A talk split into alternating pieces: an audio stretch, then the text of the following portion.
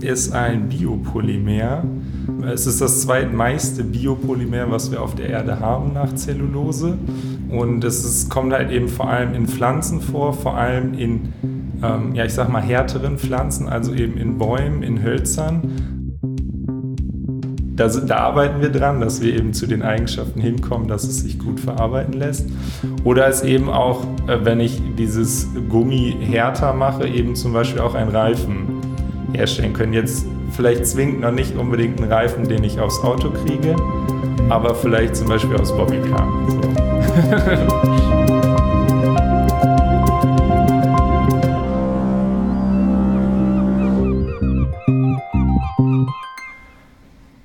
Moin Moin, liebe Hörerinnen und Hörer und willkommen zum Nebelhorn, dem Hörfunkformat der Scientists for Future in Hamburg.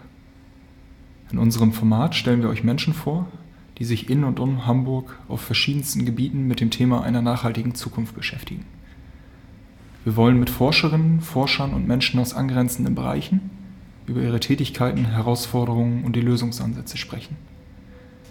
Dabei versuchen wir, spannende Details über den aktuellen Stand der wissenschaftlichen Entwicklungen zu zeigen und ein Bild davon zu zeichnen, wen ihr hier in der Hamburger Forschungslandschaft alles so finden könnt. Mein Name ist Thomas und heute spreche ich mit Stefan Börstig. Stefan hat das Unternehmen lignoPure mitgegründet, das sich mit der Herstellung und Verarbeitung von Lignin beschäftigt.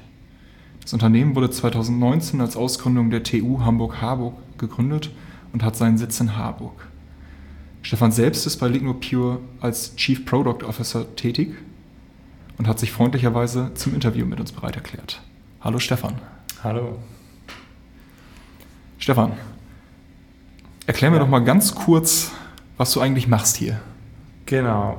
Meine Rolle im Unternehmen als Chief Product Officer wird zukünftig, auch aktuell schon, darauf abzielen, zu gucken, was für Trends gibt es aktuell im Umfeld, gerade auch im Bereich Biopolymere und nachwachsende Rohstoffe.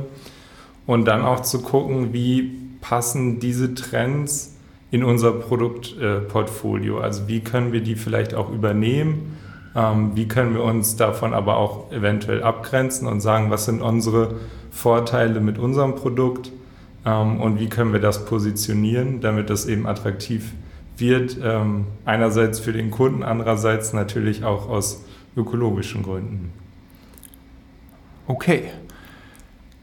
Mich würde ja interessieren, ich hatte in der Einleitung gerade gesagt, dass ihr euch mit Lignin beschäftigt. Das ist... soweit ich verstanden habe, euer Hauptrohstoff oder Werkstoff. Und deswegen würde ich gerne mit der Frage einsteigen, was ist Lignin eigentlich? Ja, Lignin ist ein Biopolymer, was vor allem, es ist das zweitmeiste Biopolymer, was wir auf der Erde haben nach Zellulose. Und es kommt halt eben vor allem in Pflanzen vor allem in härteren Pflanzen, also eben in Bäumen, in Hölzern, aber auch vermehrt in Stroh zum Beispiel. Und dieses Biopolymer hat in der Pflanze eben verschiedene Funktionen. Die einfachste ist eben, dass es sehr viel Stabilität gibt. Deshalb kommt es eben auch vermehrt eben in Hölzern und Bäumen vor und bildet halt zusammen mit der Zellulose und der Hemicellulose die Grundbausteine eigentlich jeder Pflanze. Und genau dieses Biopolymer wollen wir eben weiter verarbeiten und in Produkte einbringen. Und genau, wenn man chemisch das nochmal runterbricht, besteht Lignin dann auch nochmal eben aus 3 chemischen Komponenten, 3 verschiedenen Alkoholen. Aber ich glaube, da brauche ich nicht zu sehr ins Detail gehen. Du hast gerade gesagt, dass Lignin mit Zellulose zusammenarbeitet, um Pflanzen stabil zu machen. Wie kann ich mir das vorstellen? Also wo ist der Unterschied zwischen Lignin und Zellulose, beziehungsweise wie wirken die beiden zusammen? Ist das eine ein Baustoff und das andere so eine Art Klebstoff oder wie kann ich mir das vorstellen? Genau, so kann man es ein bisschen sagen. Also Zellulose selbst bietet mehr der Pflanze eben Flexibilität, ist also eher in den weichen Komponenten der Pflanze vermehrt vertreten. Und Lignin ist so ein bisschen, genau, auch der Klebstoff von Pflanzen und hält das Ganze zusammen, bietet dem Ganzen Stärke. Die sind eng miteinander verbunden in den Pflanzen, was natürlich auch die Herstellung oder die Trennung der beiden relativ schwierig macht. Und ja, genau. Ja, vielen Dank. Vor allen Dingen auf die Trennung kommen wir mit Sicherheit gleich nochmal zu sprechen. Aber mich würde zunächst nochmal interessieren, warum sollte man sich mit Lignin beschäftigen? Also warum ist das ein guter Werkstoff? Warum macht ihr euch die Mühe? Genau. Ja, wir finden, Lignin ist ein außerordentlicher Werkstoff, weil eben viel wird geguckt aktuell, was kann ich aus der Natur extrahieren, was kann ich verwenden in verschiedenen Produkten, gerade um es, sage ich mal, bio zu machen oder pflanzenbasiert zu machen. Und oft wird dabei wirklich nur geguckt, jetzt einen Füllstoff zu finden, wo ich Material ersetzen kann. Und beim Lignin ist eben das Interessante, dass es eben auch in der Natur sehr viele Funktionen erfüllt. Ich hatte ja schon erwähnt, zum Beispiel die Stabilität und die Stärke zu geben in Pflanzen. Aber es hat auch eine sehr schützende Funktion. Also es bietet Schutz vor UV-Strahlen. Es bietet eben Schutz auch vor Bakterien und Pilzen, die der Pflanze schädigen können. Und diese Funktionen lassen sich eben auch übertragen in mögliche Produkte. Und deswegen finden wir das Lignin eben sehr interessant und bietet eben Möglichkeiten, diese Funktionen auch einzusetzen und eben nicht nur als grünen, pflanzenbasierten Füllstoff. Dazu kommt halt auch noch, dass das Lignin schon bereits relativ im großen Maßstab anfällt in der Industrie. Das heißt, wir könnten so gesehen sagen, es ist irgendwo ein Reststoff in der Industrie, der anfällt und nicht verwendet wird. Und ich habe verschiedene Zahlen gefunden, die gehen weit auseinander, aber so zwischen 50 und 100 Millionen Tonnen an Lignin fallen eben weltweit pro Jahr an, die wertstofflich nicht stark genutzt werden. Was sind da so die typischen Quellen? Also wo kommen diese großen Zahlen her? Die kommen vor allem eben aus der Papierindustrie. Und aus jetzt auch neu entstehenden Bioraffinerien, die eben vor allem an dieser Zellulosefraktion für die Papierindustrie natürlich interessiert sind und auf das Lignin nicht so viel Acht geben. Und bei den Bioraffinerien, wo vor allem die Zucker interessant sind der Pflanzen und da eben auch dann Lignin wieder als Reststoff anfällt. Okay. Du hast gerade schon mal so einen kurzen Ausblick in Richtung Produkte gegeben. Da würde ich gerne gleich drauf zu sprechen kommen. Was mich aber vorher vielleicht noch ein bisschen, wenn ich bei der Frage davor nochmal nachhaken darf. Was ist der Vorteil von Lignin gegenüber den Stoffen, die heute schon verwendet werden? Also ist Lignin da von der Handhabbarkeit besser oder ist es besser im Sinne für Umwelt? Ist es günstiger? Ist es stabiler? Also von der Handhabbarkeit würde ich erstmal sagen, ist es schwieriger, weil es eben schwer zu extrahieren ist aus den Pflanzen. Der Vorteil ist natürlich, gerade wenn ich mich jetzt mit erdölbasierten Rohstoffen beschäftige, ist, dass ich eben eine bessere Ökobilanz erzielen kann, also einen geringeren CO2-Ausstoß im Verhältnis zu biobasierten Plastik. Und auch ein weiterer Vorteil, was immer mehr in die Diskussion kommt, wenn ich eben auch von Bio-Rohstoffen spreche, ist natürlich auch die Lebensmittelzufuhr. Weil ganz oft werden gerade in Bioraffinerien Energiepflanzen genutzt, zum Beispiel Mais, Raps, die eben auch als Lebensmittel verwendet werden können, was halt natürlich auch in die Kritik gerät. Und das ist eben der Vorteil bei Lignin, dass es zwar essbar ist, aber unser Körper verdaut es nicht. Also es wird mir nicht schaden, wenn ich es esse, und durchaus, wenn wir mal Gemüse essen, ist da immer ein bisschen Lignin auch bei. Und ich bin deshalb eben auch nicht im Konflikt, Lebensmittel zu produzieren und die ich dann nutze, sondern ich habe eben ein Biopolymer, was eben nicht als Lebensmittel verwendet werden kann oder wird. Du hattest gerade mal kurz das Thema CO2-Fußabdruck bzw. klimaschädliche Belastung, wenn ich das mal so zusammenfassen darf, hattest du erwähnt. die Produkte, die ihr herstellen wollt und die ihr möglicherweise auch ersetzen wollt mit Ligninprodukten.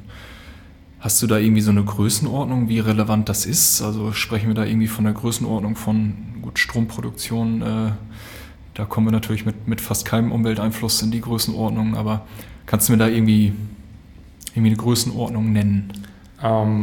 Genau, also ich habe was gefunden, dass zum Beispiel Verpackungsmaterial an einem persönlichen Fußabdruck, also von jedem Einzelnen, nur 1,3% des CO2-Ausstoßes ausmacht. Das ist ja nicht so viel. Genau, das ist nicht sehr viel, aber wir konnten halt sehen, wir haben eben thermoplastisches Material hergestellt mit Lignin, also Plastik in dem Sinne, was eventuell auch für Verpackungen dann eingesetzt werden kann. Und da konnten wir den CO2, also dazu haben wir eben auch einen Auftrag aufgegeben, dass die CO2-Bilanz ausgerechnet wird und betrachtet wird und konnten eben feststellen, dass im Verhältnis zu erdölbasierten Produkten die CO2-Ausstoß um 50-60% gesenkt werden konnte. Und das ist eben schon eine große Anzahl und selbst wenn es in einem Bereich von 1,3% insgesamt sind, es ist immerhin eine Senkung um 0,5%. Und wenn man das eben auch mit anderen Produkten vergleicht, sind es oft nur so 20-30%, wo es dann gesenkt wird. Mhm. Wobei ich ja, also jetzt muss ich ja gestehen, wenn ich höre 1,3%, dann kann ich mir jetzt meine Cola nachher wieder mit einem Plastikstrohhalm bestellen, oder? Oder gibt es da noch irgendwelche anderen Umweltauswirkungen, wo Lignin sich besser eignen würde als genau, eine andere Betrachtung, die wir eben auch mit einbeziehen, und das ist schwer natürlich in Zahlen zu fassen, ist, dass ich ganz oft Produkte habe, die natürlich irgendwie in der Umwelt einfach landen. Mhm. Gerade Plastikmüll ist da ja vermehrt in der Kritik, auch gerade in den letzten Jahren. Und der Vorteil wäre jetzt zum Beispiel, wenn ich so ein Lignin-Produkt habe. Und es kommt, das muss ich auch dazu sagen, immer auf die Verarbeitung an. Mhm. Also es ist nicht zwingend gegeben, dass es so ist.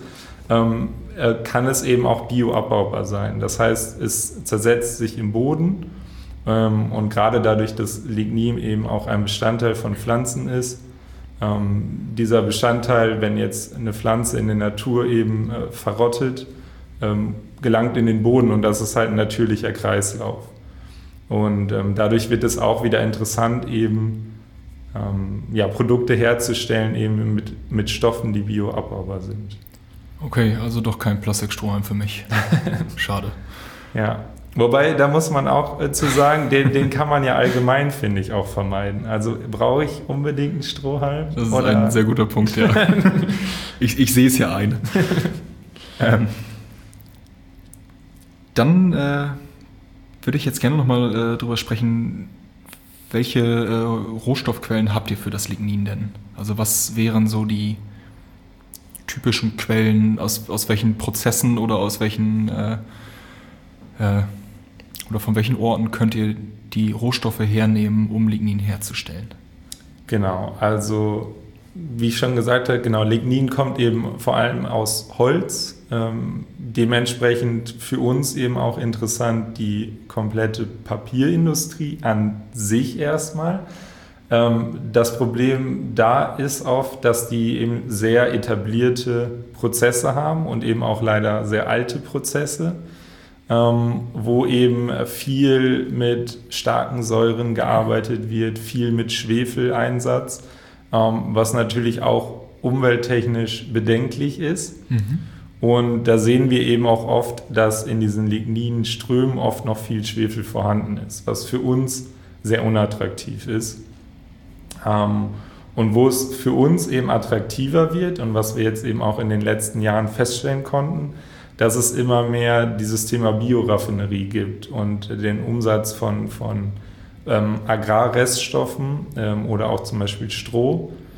Und da fallen eben auch Ligninströme an, und die sind für uns interessanter. Zum einen kann man da eben sagen, okay, ich habe landwirtschaftliche Abfälle, die eben in dem Sinne nicht genutzt werden oder verbrannt werden.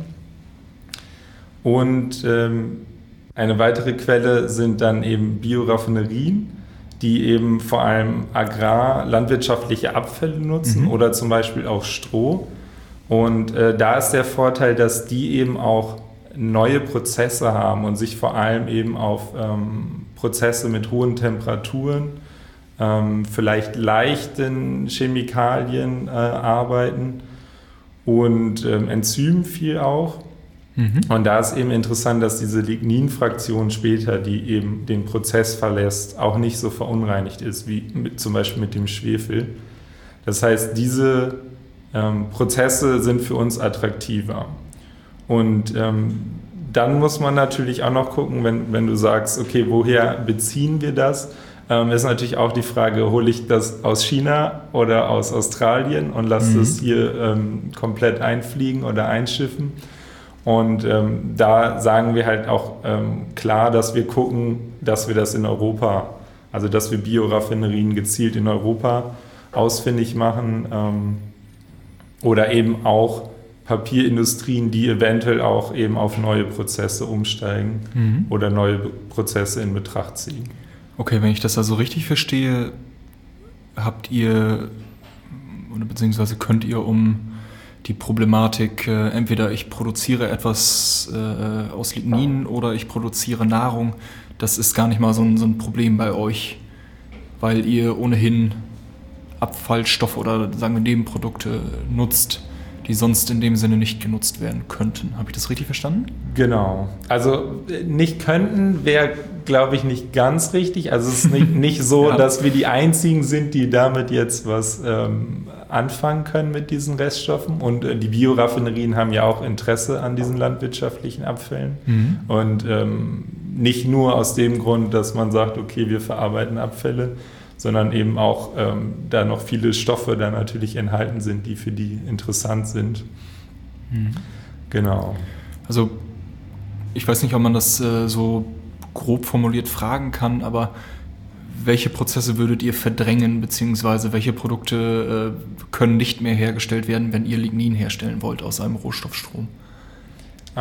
Ist die Frage verständlich? Ja. Okay. Ich glaube, nicht herstellen ist aber ein bisschen falsch oder ist schwierig gefragt. Also was eben gerade passiert mit diesen Ligninströmen ist, dass sie hauptsächlich verbrannt werden. Und das sogar zu 98% der Ligninströme wird halt verbrannt. Man muss sagen, Lignin hat einen recht guten Heizwert. Einmal für diejenigen Hörerinnen und Hörer und auch vielleicht für mich, was ist ein Heizwert?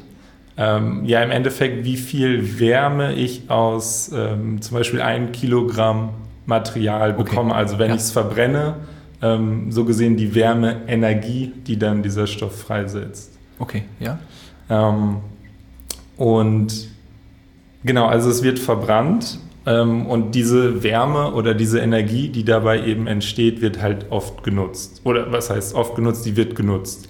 Und das hat oft auch einen Zweck, der in dem Prozess eben schon eingeplant ist. Also diese Wärme und dieses Verbrennen des Lignins ist oft eingeplant in den Prozessen.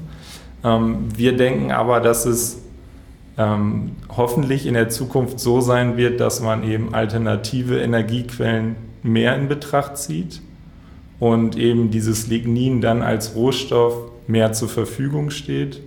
Und dann eben zum Beispiel von uns auch weiterverarbeitet werden kann. Okay, hervorragend. Ich würde nämlich gerne nochmal, also nicht unbedingt auf meinen Plastikstrohhalm zu sprechen kommen, aber ich würde gerne fragen, welche Produkte visiert ihr denn an? Also was kann man aus Lignin machen und wo, also vielleicht ganz allgemein gefragt, was kann man aus Lignin machen und welche Produkte visiert ihr an? Also generell kann man sehr viel aus Lignin machen. Wir kommen ja eben auch aus der Technischen Uni Hamburg und da sind eben viele Ideen entstanden oder auch Produkte, die eben ausprobiert worden sind mit Lignin. Zum einen, das hatte ich glaube ich einmal schon kurz erwähnt, dass man eben Plastik, so wie wir es kennen, eben mit Lignin und dann zusätzlich einem anderen biobasierten Polymer herstellen kann. Aha, also doch. Und da könnte man jetzt zum Beispiel, weil ich es gerade hier vor uns sehe, so ein Laptop, die Hülle eben draus machen zum Beispiel. Was wir eben auch schon getestet haben, ist eher ein weiches Material herzustellen in Verbindung mit Kautschuk. Dass wir so gesehen ein Gummi herstellen aus Lignin und Kautschuk. Und das kann einerseits relativ weich sein, also wo wir auch Potenzial sehen, das im Bereich Mode einzusetzen, eben als Lederersatz. Was sehr interessant ist, eben auch aus dem Hintergrund, dass man da eben kein Tier mehr für braucht. Und die Eigenschaften eben, da arbeiten wir dran, dass wir eben zu den Eigenschaften hinkommen, dass es sich gut verarbeiten lässt. Oder es eben auch, wenn ich dieses Gummi härter mache, eben zum Beispiel auch einen Reifen herstellen können. Jetzt vielleicht zwingend noch nicht unbedingt einen Reifen, den ich aufs Auto kriege, aber vielleicht zum Beispiel aufs Bobbycar. So. Das ist doch schon mal ein Anfang. Also dann arbeiten wir uns einfach zu den größeren. Genau, das sind halt immer auch Eigenschaften, die man erstmal erfüllen muss. Und gerade wenn man natürlich einen Hintergrund hat und aus der Forschung kommt und was Neues machen will, direkt diese ganzen Eigenschaften zu erfüllen, ist halt schwierig. Ja. Und da muss man sich antasten. Da würde ich gerne einmal kurz nachfragen, wenn du sagst, man kann Reifen und Mode und vielleicht sogar einen Lederersatz herstellen. Welche Farbe hat Lignin, wenn man das einfach so verarbeitet? Braun bis schwarz. Braun bis schwarz, interessant. Okay, aber andere Farben würdet ihr hinbekommen, oder?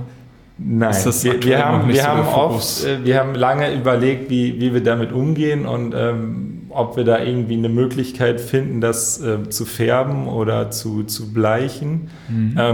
Es wäre technisch möglich, ist dann wieder die Frage, ob das sinnvoll ist, weil dann brauche ich sehr viele Bleichmittel, oft Chemikalien, die dann natürlich auch meinen Umweltaspekt im Endeffekt versauen für mich, weil ich dann eben sehr viel Chemikalien einsetzen muss, um das Produkt am Ende irgendwie zu bleichen oder zu färben. Und deswegen sagen wir ganz klar, unsere Produkte sind braun bis schwarz. Und finde, dazu müssen wir stehen. Und das ist aber auch, finde ich, ein Aspekt, wo man sieht, okay, es ist halt Bio. Also Bio ist halt nicht pink, hellblau, rot. Bio ist halt braun, grün. Und ich finde, dann passen wir da eben auch rein. Und Leder ja zum Beispiel auch. Also gut, klar, Leder kann ich auch einfärben, aber da bin ich auch im Bereich braun, rot, dunkelbraun. Okay, das klingt ja alles höchst spannend. Also wo liegen denn eure aktuellen Herausforderungen? Beziehungsweise kannst du vielleicht so einen Eindruck davon geben, wo ihr gerade steht? Also seid ihr kurz davor, Leder weltweit zu verdrängen oder habt ihr gute Prototypen oder... Genau, also in dem Bereich haben wir eben so die ersten Prototypen hergestellt in kleinem Maßstab und haben die jetzt mal zu einem Textilinstitut geschickt, die das einfach mal testen sollen, wie sich das verhält. Da gibt es eben verschiedene Tests, wie zum Beispiel den Abrieb, also wenn ich jetzt wirklich zum Beispiel einen Sitz oder sowas mit diesem Leder beziehe, will ich natürlich nicht, dass es nach einer Woche durchgesessen bin. So, das muss man natürlich testen. Oder wenn ich auch jetzt sage, ich mache zum Beispiel einen Rucksack daraus und ich bin draußen und es regnet und nach zweimal Regnen löst sich der auf. Das ist natürlich auch uninteressant. Und sowas muss man eben testen lassen. Und im Weiteren sind wir auch dabei, das Lignin selbst zu verkaufen. Also dass wir gar nicht unbedingt diese Produkte mit dem Lignin herstellen. Also das ist mehr so unsere Forschungsaufgabe, die wir anbieten, wo dann die Produktion wirklich auch nicht mehr bei uns wäre im späteren Verlauf, sondern dass wir das Lignin also als Partikelform eben anbieten und das zum Beispiel auch jetzt kompletter Wechsel in dem Produktanwendung zum Beispiel in die Kosmetik geben können.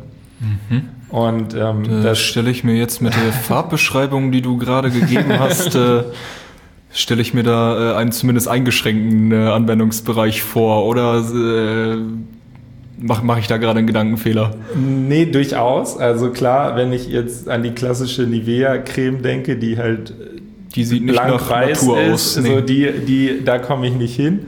Aber ich glaube, so eine leichte Tönung kann der Kunde vertragen. Und es gibt ja auch eben ganz viele Hauttöne und verschiedene Hauttöne. Und da muss man eben auch gucken, dass man das anpassen kann. Und klar, wenn ich jetzt Lignin einmische, wird es ein bisschen dunkler. Mhm. Aber ich denke schon, dass es da Potenzial gibt. Und wir merken es halt auch. Also es ist Interesse da von Firmen, die das eben gerne testen wollen und eben auch da einmischen. Und da sind wir eben so weit, dass wir sagen, dass wir nächstes Jahr wirklich eine Anlage selber aufbauen wollen im größeren Maßstab, wo wir eben dieses Lignin produzieren können und dann eben auch verkaufen können. Dazu gehören aber auch immer wieder viele Tests, natürlich auch in Kosmetikanwendungen, aber auch gewisse Regularien. Gerade in der EU, als Deutschland ist man immer sehr, sehr regelkonform und viele Gesetze und viele Beschreibungen und wie, wo, was alles sein darf. Und gerade in der Kosmetik sind diese Richtlinien natürlich sehr hoch und sehr standardisiert, dass eben nichts mit uns in Kontakt kommt. Zum Beispiel sehr gut auch, dass wir keine Tierversuche mehr machen dürfen. Das ist auch noch nicht so lange in der EU. Und das ist eben alles geregelt. Und durch diese Regeln und durch diese Vorschriften muss man sich eben auch durcharbeiten. Und das muss angemeldet werden und getestet werden. Und das ist auch was etwas länger dauern kann und viel Zeit in Anspruch nimmt. Ja, da hätte ich zu dem Thema dann zwei Fragen. Und zwar zum einen, was für Auswirkungen hat Lignin auf, also wenn du sagst Kosmetik, nehme ich an, dass es Kosmetik zur äußeren Anwendung heißt, also Haut, Haare. Genau. Ja. Was für Effekte hat Lignin da? Ist das schon gut bekannt? Ich nehme es an, wenn ihr es mit reinmischt. Genau, ja, also der Zielpunkt, wo wir eben gerade am Anfang mitarbeiten wollen, ist vor allem der UV-Schutz. Und das kann zum einen der UV-Schutz wirklich für uns als Nutzer dieser Creme sein, also Sonnencreme in dem Sinne, dass ich da eben die Komponente, die jetzt für UV-Schutz verantwortlich ist, viel ist es noch auf chemischer Basis. Und der andere Großteil wird eben durch Mineralien erfüllt, ganz oft, wo auch schon wieder Kritikpunkte offen sind über Nanopartikel, wie gut tut das unserer Haut, aber es ist auch wieder ein ganz anderes Thema. Und genau, das wirklich als UV-Schutz so einsetzen für uns als Sonnencreme, aber zum anderen muss man eben auch betrachten, dass diese Kosmetikprodukte selbst anfällig sind gegenüber UV-Strahlen. Das heißt, wenn ich jetzt meine Creme 3 Tage am Strand liegen lasse, dann muss die eben auch stabil bleiben. Und dass das Produkt auch selbst schützen kann. Sind das die sogenannten Antioxidantien, oder? Genau. Ah ja, siehst du, da habe ich aufgepasst. Und die andere Frage, die ich hätte, als du es gerade erwähnt hast, war: Was macht man denn statt Tierversuchen? Also wir sind natürlich alle große Freunde davon, dass man das so langsam aber zügig abschafft. Aber wie testet man das denn sonst? Also generell gibt es erstmal Vorschriften, wenn ich jetzt wirklich was komplett Fremdes hätte, also zum Beispiel eine neue Chemikalie, gibt es da eben Labortests an künstlichen Medien, um zu gucken, ob das da irgendwie Einfluss drauf hat. Und wenn ich jetzt weitergehe und zum Beispiel ein neues Produkt habe und zum Beispiel so eine Creme selbst schon hergestellt habe mit Lignin, und bei Lignin ist es jetzt so, das ist eben ein Naturstoff und der ist bekannt. Da geht man jetzt grundsätzlich erstmal davon auf, wenn das wirklich rein ist, dass es an sich keine Schädigung hat. Und wenn diese Hürden halt geklärt sind, dann wird es halt wirklich, werden Hauttests durchgeführt mit Menschen, wenn man das so sagt. Das klingt jetzt sehr hart. Also ich wäre jetzt grundsätzlich davon ausgegangen, dass man das auch an Menschen testet, bevor man es an sehr viele Menschen rausgibt. Und da wird im Endeffekt geguckt, gibt es da irgendwelche Hautreizungen? Mhm. Und da konnten wir eben sagen, dass da unsere Tests sehr gut gelaufen sind. Mhm. Und wir haben eben auch verschiedene Lignin, also aus verschiedenen Quellen zum Testen gegeben. Und die sind alle ohne Hautreizung und Ausschlag eben da aus diesem Labor wieder rausgekommen. Hast du es selber auch schon ausprobiert? Indirekt ja, weil also ich arbeite halt viel mit Lignin und gerade wenn ich es umfülle, verpacke, komme ich nicht drum rum, dass ich es die ganze Zeit auf die Haut bekomme oder auch im Gesicht manchmal, wenn mir so eine Staubwolke entgegenkommt. Und wir machen schon immer Scherze, dass ich auch der wandelnde Hauttest eigentlich bin. Und abends wirst du dann gefragt, warum du noch so frisch aussiehst, oder? Genau, ja, also bis jetzt, also Ausschläge nix und auch so wird mir gesagt, ich habe eine ganz gute Haut. Also vielleicht hat es auch wirklich noch andere positive Effekte, die wir noch gar nicht kennen. Also für unsere Hörerinnen und Hörer, da wir ja ein Hörfunkformat haben, müsst ihr euch darauf verlassen. Ich bestätige aber Stefans Aussage. Sieht nicht so aus, als... Wir können nach der Aufnahme, kann ich euch selber noch was in die Hand geben, wenn ihr möchtet. Und dann sehr gut. Okay, dann haben wir jetzt über sehr viele Punkte gesprochen. Deswegen würde ich dir gerne die Möglichkeit geben, möchtest du unseren Hörerinnen und Hörern vielleicht irgendwas mit auf den Weg geben? Irgendetwas... was dir auf dem Herzen liegt, mag es zu eurem Arbeitsgebiet sein oder... Allgemeines, ja, gerne. Ich habe letztens was gelesen, das fand ich sehr interessant, weil gerade diese ganzen Diskussionen, CO2-Ausstoß, Plastikmüll, es wird oft immer sehr durchmischt. Mhm. Und ich muss halt sagen, man muss es oft ein bisschen getrennt betrachteter begutachten. Und ich bin da einmal über einen Vortrag gestoßen, wo eben gesagt wurde, dass die CO2-Bilanz von verpackten Gurken besser ist als die von unverpackten. Und da bleibt man natürlich erstmal stocken und denkt sich, ja, wie kann das sein? Also ich habe doch mehr Material, wenn ich das Verpackungsmaterial habe. Dabei kam heraus eben, dass wenn ich eine Verpackung habe um Lebensmittel, dass die zum Beispiel 6 bis 16 Tage länger halten.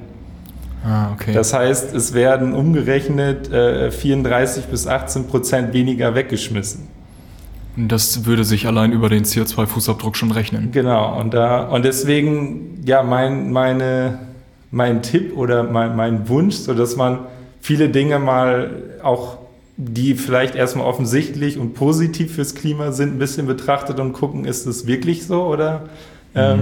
Also keine Aufforderung, kauft nur noch Gurken in Plastikverpackungen. Nein, sondern das auf man ein keinen bisschen Fall, aber genau, ein bisschen alles ein bisschen hinterfragen, nicht immer alles einfach hinnehmen und auch, genau, die öffentliche Meinung ist oft sehr von einer Seite geprägt, was erstmal was Positives ist, wenn im Bereich Klima ist es ja sehr gut, weil ich glaube, von der Politik wird es sonst zu langsam vorangehen. Aber genau, man muss ein bisschen, umso mehr man sich damit beschäftigt, umso komplizierter wird es alles.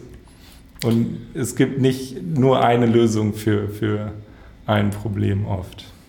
Aber ihr habt eine Lösung für meine nächsten Schuhe. Wie ist denn das... Meinst du, ihr seid so schnell mit dem Kunstleder durch, dass ich mir danach dann Schuhe bei euch bestellen kann? Das kommt drauf an. Ich glaube, es wird schwierig. Also vielleicht kannst du den ersten Prototyp testen und uns dann Feedback geben, wie lange der gehalten hat. Also ein bisschen Entwicklung ist da auf jeden Fall noch zu tun, dass es mal als Schuh auf den Markt kommt. Aber vielleicht... Sagen wir mal in 2 Jahren. Da könnte das auf jeden Fall klappen. Oder das Ende nächsten Jahres. Ja, okay, ich komme auf dich zurück. Stefan, vielen Dank für das Interview. Ja, gerne. Und ich wünsche euch ganz viel Erfolg bei eurer weiteren Arbeit. Ja, danke sehr. Danke, dass ich hier sein durfte. Wir bedanken uns sehr für eure Aufmerksamkeit und hoffen, euch hat die Sendung gefallen. Wenn ihr Fragen, Anmerkungen oder Wünsche zum Format oder zu den Folgen habt, dann schreibt uns gern oder besucht uns auf unserer Website hamburg.scientistsforfuture.org. Wir freuen uns auf eure Rückmeldungen und sagen Tschüss und bis zum nächsten Mal.